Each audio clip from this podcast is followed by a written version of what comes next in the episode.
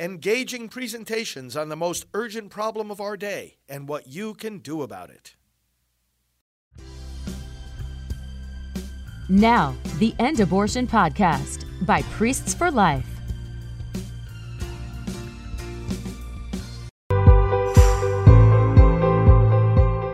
My brothers and sisters, welcome to this time of prayer and scripture. It is always great to have you with us. Pro life leader Frank Pavone here.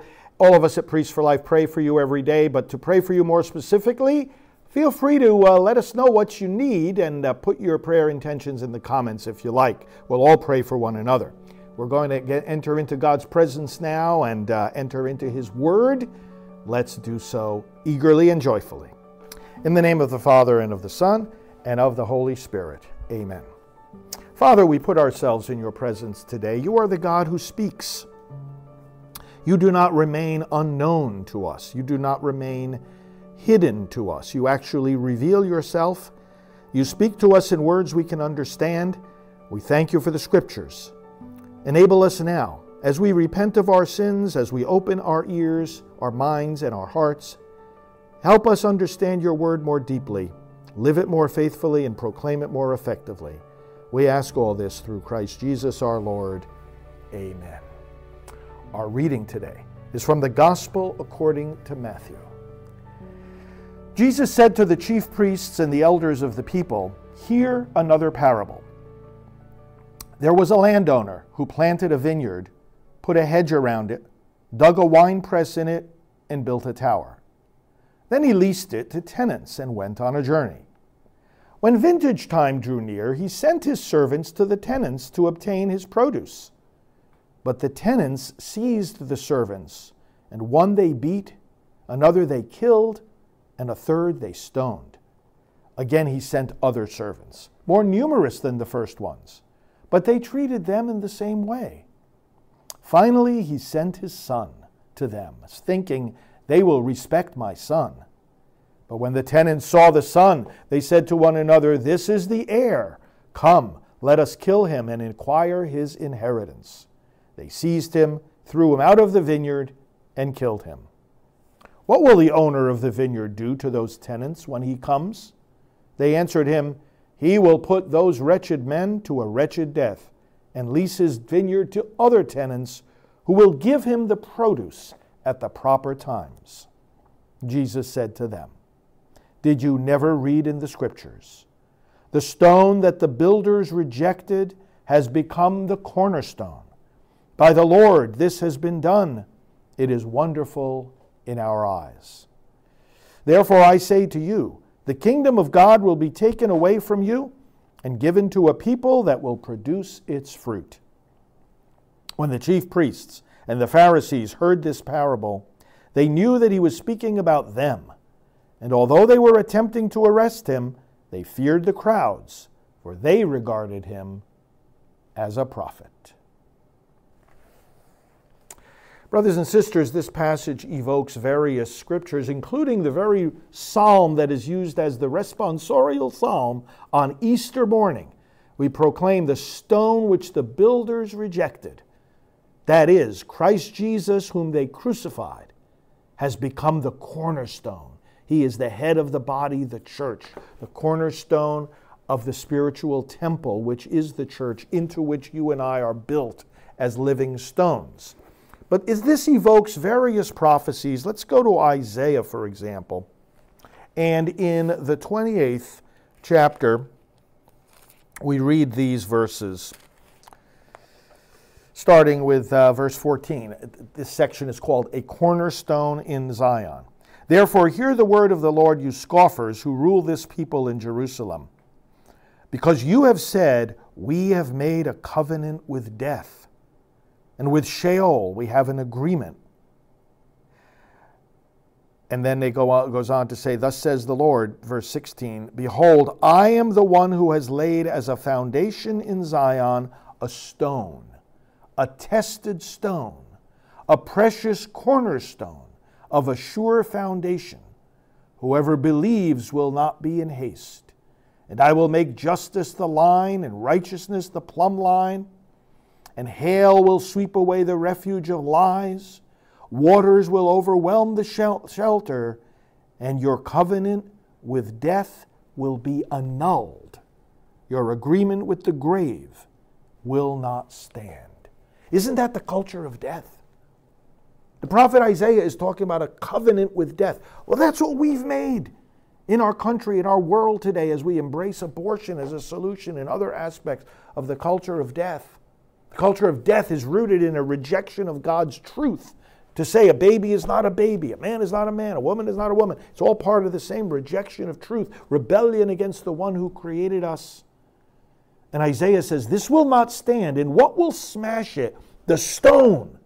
Notice, the stone is the foundation of strength for the whole building, but it's also the stone on which some will stumble and will get smashed. Now, this is a theme. Let me draw this out a, a little bit more. Romans chapter 9, Paul picks up this uh, theme, and let's see what he says in Romans 9, starting with verse 30. It goes like this What shall we say? That Gentiles who did not pursue righteousness have attained it, that is, righteousness that is by faith, but that Israel who pursued a law that would lead to righteousness did not succeed in reaching that law. Why? Because they did not pursue it by faith, but as if it were based on works. And now notice what he says they have stumbled over the stumbling stone. As it is written, now he quotes the prophecy of Isaiah that we just read, slightly different translation. Behold, I am laying in Zion a stone of stumbling, a rock of offense. Whoever believes in him will not be put to shame. Jesus is the judgment Jesus is the fork in the road. Jesus is the verdict. This is so opposite. The idea of those who see Jesus as just the warm embracing of everybody, no matter what their differences are. Oh, everybody just come as this is the attitude in the church today. Come as you are, we embrace you, rainbow flag and all. You can be gay, you can be transgender, you can be adulterous, you can be abortionist. Come, we welcome you all. He's a stumbling stone. He's a rock that crushes evil. He's a fork in the road. This is, let me go to, for a moment, I, I, quote this frequently, but John chapter 3, talking about Jesus coming into the world, right after the most famous verse of the Bible. You know what the most famous verse of the Bible is, right? John 3 16, God so loved the world that he gave his only begotten Son that all who believe in him might not perish but have eternal life. Absolutely. He gave his son for that. That doesn't mean everybody receives him. John had said in chapter 1, to his own he came, but his own rejected him. And that's what Jesus is saying in this gospel passage. I sent you the prophets, and you killed them. What is John after, right after that most famous verse of the Bible? He says this Whoever believes in him is not condemned, but whoever does not believe, here's the stumbling stone, has already been condemned because he has not believed in the name of the only Son of God. And now, verse 19. John 3 19 is just as important as John 3 16. Here's what 19 says This is the judgment, the verdict. Time for deciding, fork in the road. This is the judgment. The light, Jesus, the Word, the stone, the light, has come into the world. And people loved the darkness rather than the light. Why? Because their deeds, it goes on to say, were evil. For everyone who does wicked things hates the light and does not come to the light for fear his deeds should be exposed.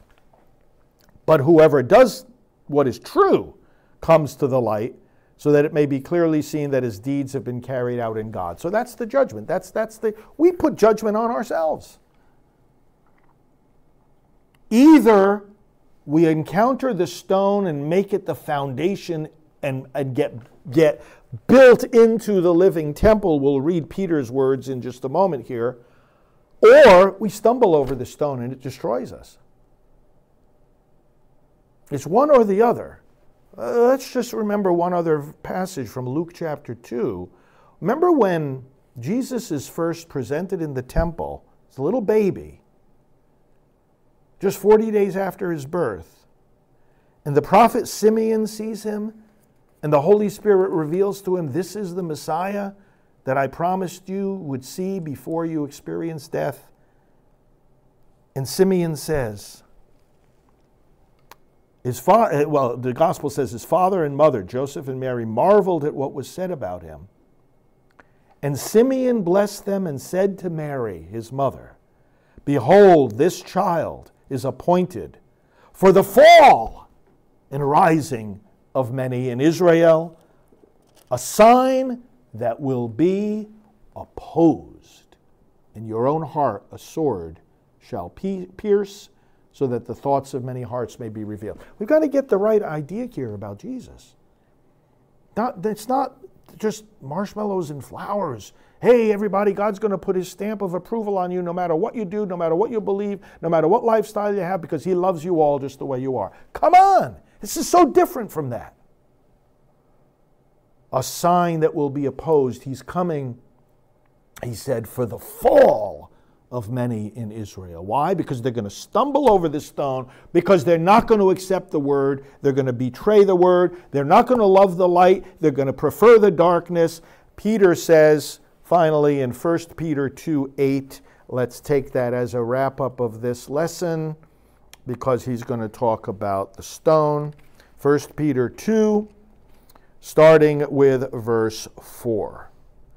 As you come to him, a living stone, rejected by men, but in the sight of God chosen and precious, you yourselves, like living stones, are being built up as a spiritual house to be a holy priesthood to offer spiritual sacrifices acceptable to God through Jesus Christ. For it stands in Scripture. Now he goes back to Isaiah 28 that we've seen already. Behold, I am laying in Zion a stone, a cornerstone chosen and precious, and whoever believes in him shall not be put to shame. Now, contra- compare that with John chapter 3, right? Right after the most famous verse in the Bible, God so loved the world. John says, Well, lo, some believe in him and you're saved, but those who don't believe are condemned. The stone, you either get built on top of it or you stumble over it.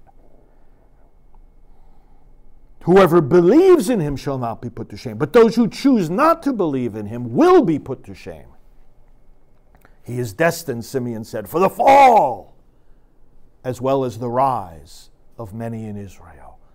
They'll either stumble on the stone or they'll be built into the living temple as living stones.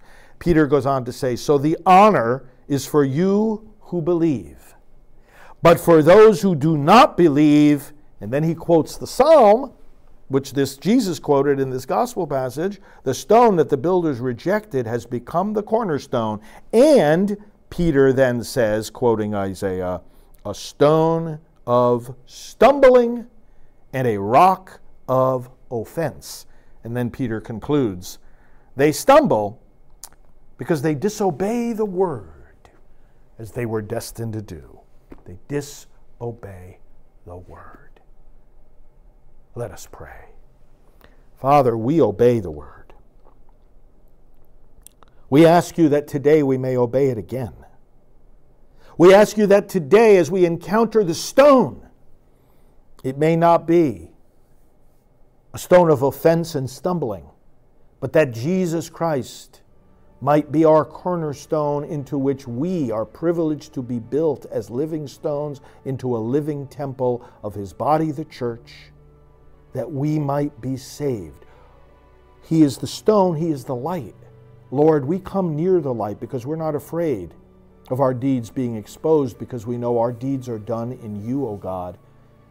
But that light we also know is hated by so many, lest their deeds be exposed because their deeds are evil. Father, this is the judgment, this is the verdict, this is the fork in the road. Our judgment is being worked out each and every day of our lives. Bless us today. May we live this word. May we obey this word. May our covenant with death, as Isaiah said in that passage about the stone, be annulled. May it be reversed. May it be broken. End the covenant with death, Lord God. End the culture of death. End the violence of abortion. End the oppressive lies of pro choice. End it all, Lord God, and bring us into the fullness of light and life in Jesus Christ. And we pray now the words He Himself gave us as we lift up one another's intentions. Our Father, who art in heaven, hallowed be thy name.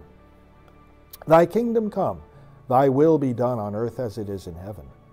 Give us this day our daily bread, and forgive us our trespasses, as we forgive those who trespass against us. And lead us not into temptation, but deliver us from evil. For thine is the kingdom, the power, and the glory, forever and ever. Amen. We pray to our Heavenly Mother, Hail Mary, full of grace, the Lord is with thee.